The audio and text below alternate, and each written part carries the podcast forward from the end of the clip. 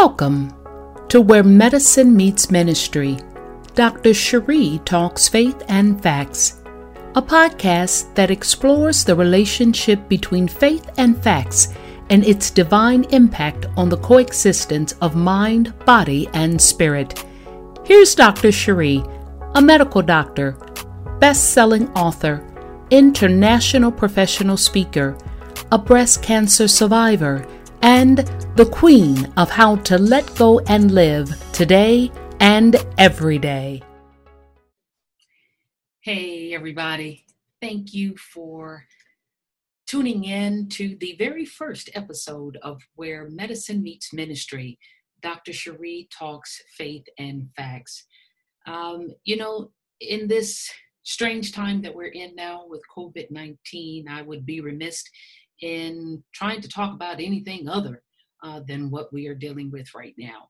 Uh, as you guys know, in tuning into the show, one of the main premises of the show is to get down to the nitty gritty of uh, how we address this coexistence of medicine and ministry and what is its impact on this divine relationship between mind, body, and spirit.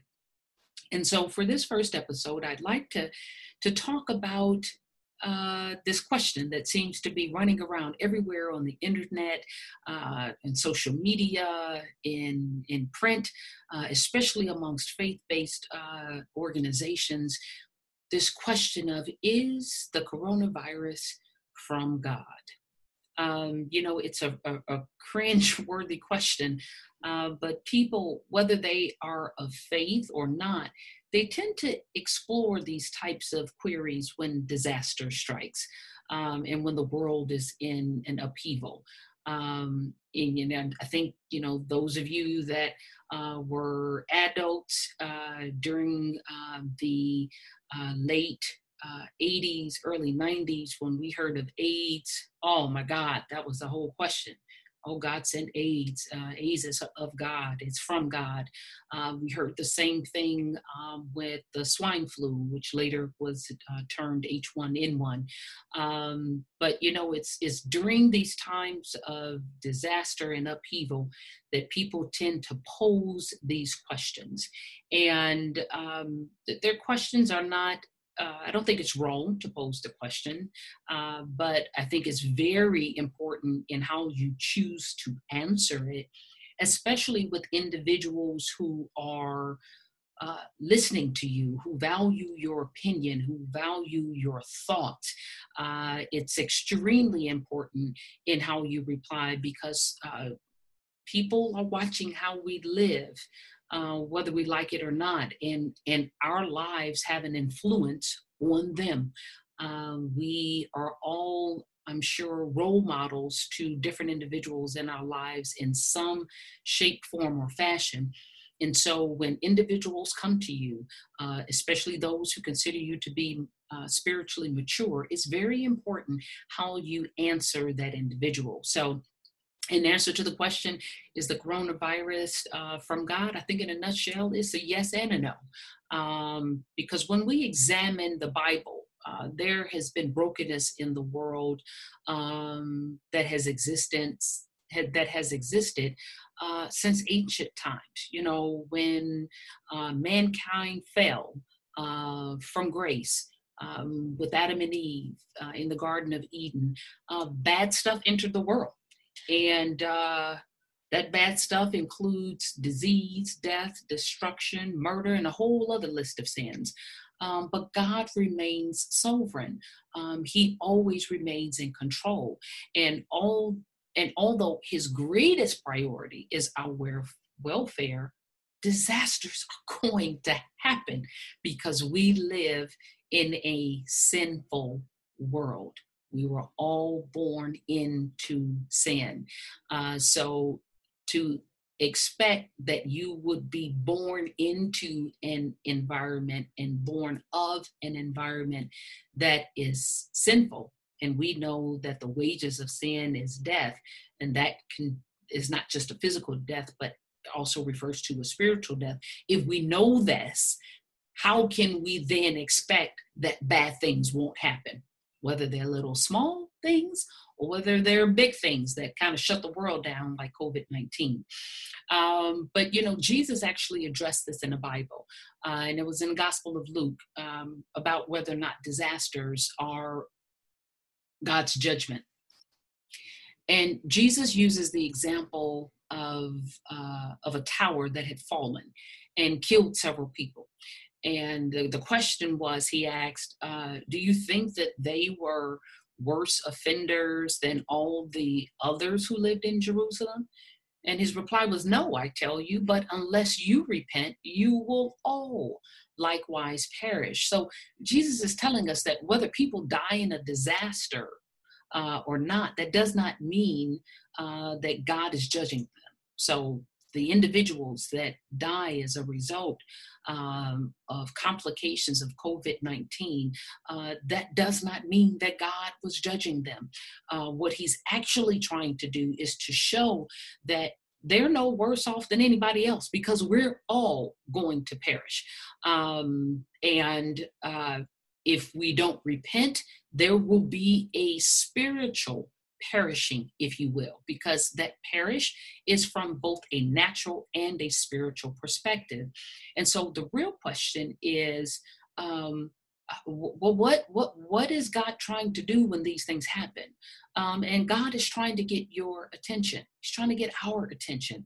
And so the real question uh, is not is this God's judgment, but rather it should be is God to whom I look to and trust in when bad things happen. So, this period of time has caused uh, us to slow down. It is, has caused us to reflect on what's important. It's caused us to reflect on where does my help really come? Uh, from whom can I truly uh, rely on and trust in. Uh, and so I say to everyone at the sound of my voice don't worry, uh, don't be afraid, but you must pray. Uh, there are hundreds of times in the Bible uh, when God tells his people not to worry. Uh, he tells them to stop their fears, to be brave, and to be courageous.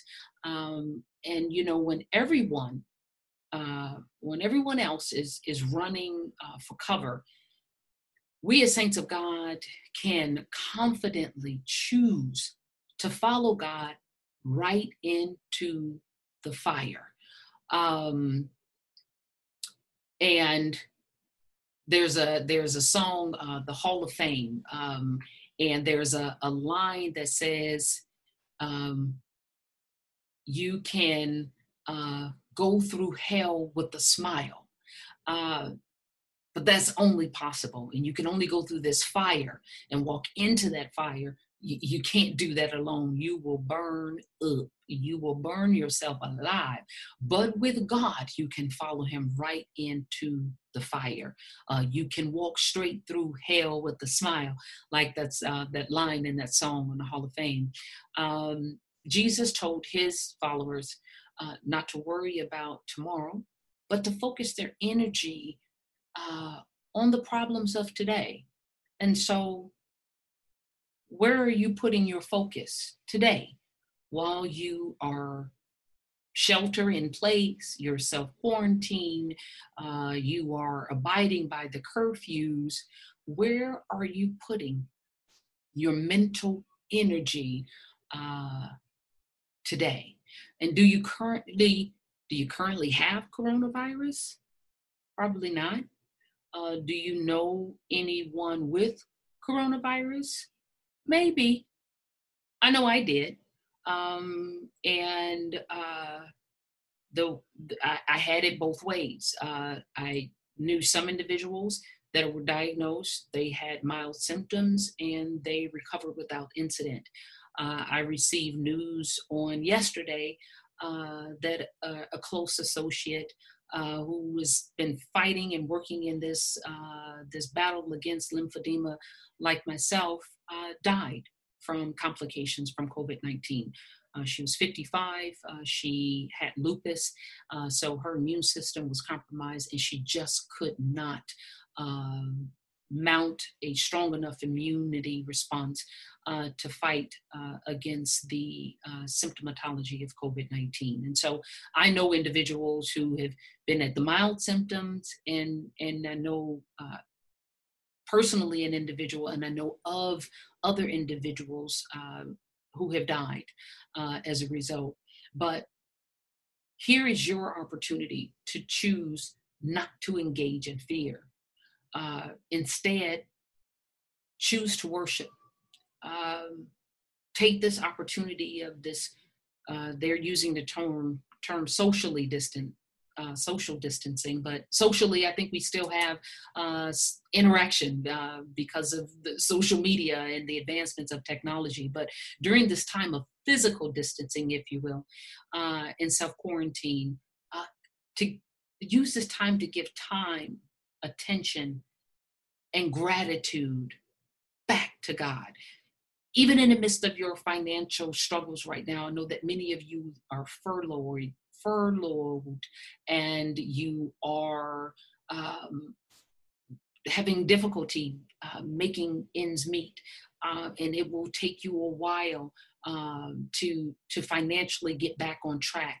Uh, but don't live there don't stay there because with the help of god and and with your trust in him releasing that faith and demonstrating that faith while doing everything you can. Apply for unemployment. If you have a small business, apply for a small business loan. Doing the things that you can do to mitigate your loss. Yes, definitely. Faith without works is dead. So do that work to, to do what everything do everything that you can to mitigate your loss.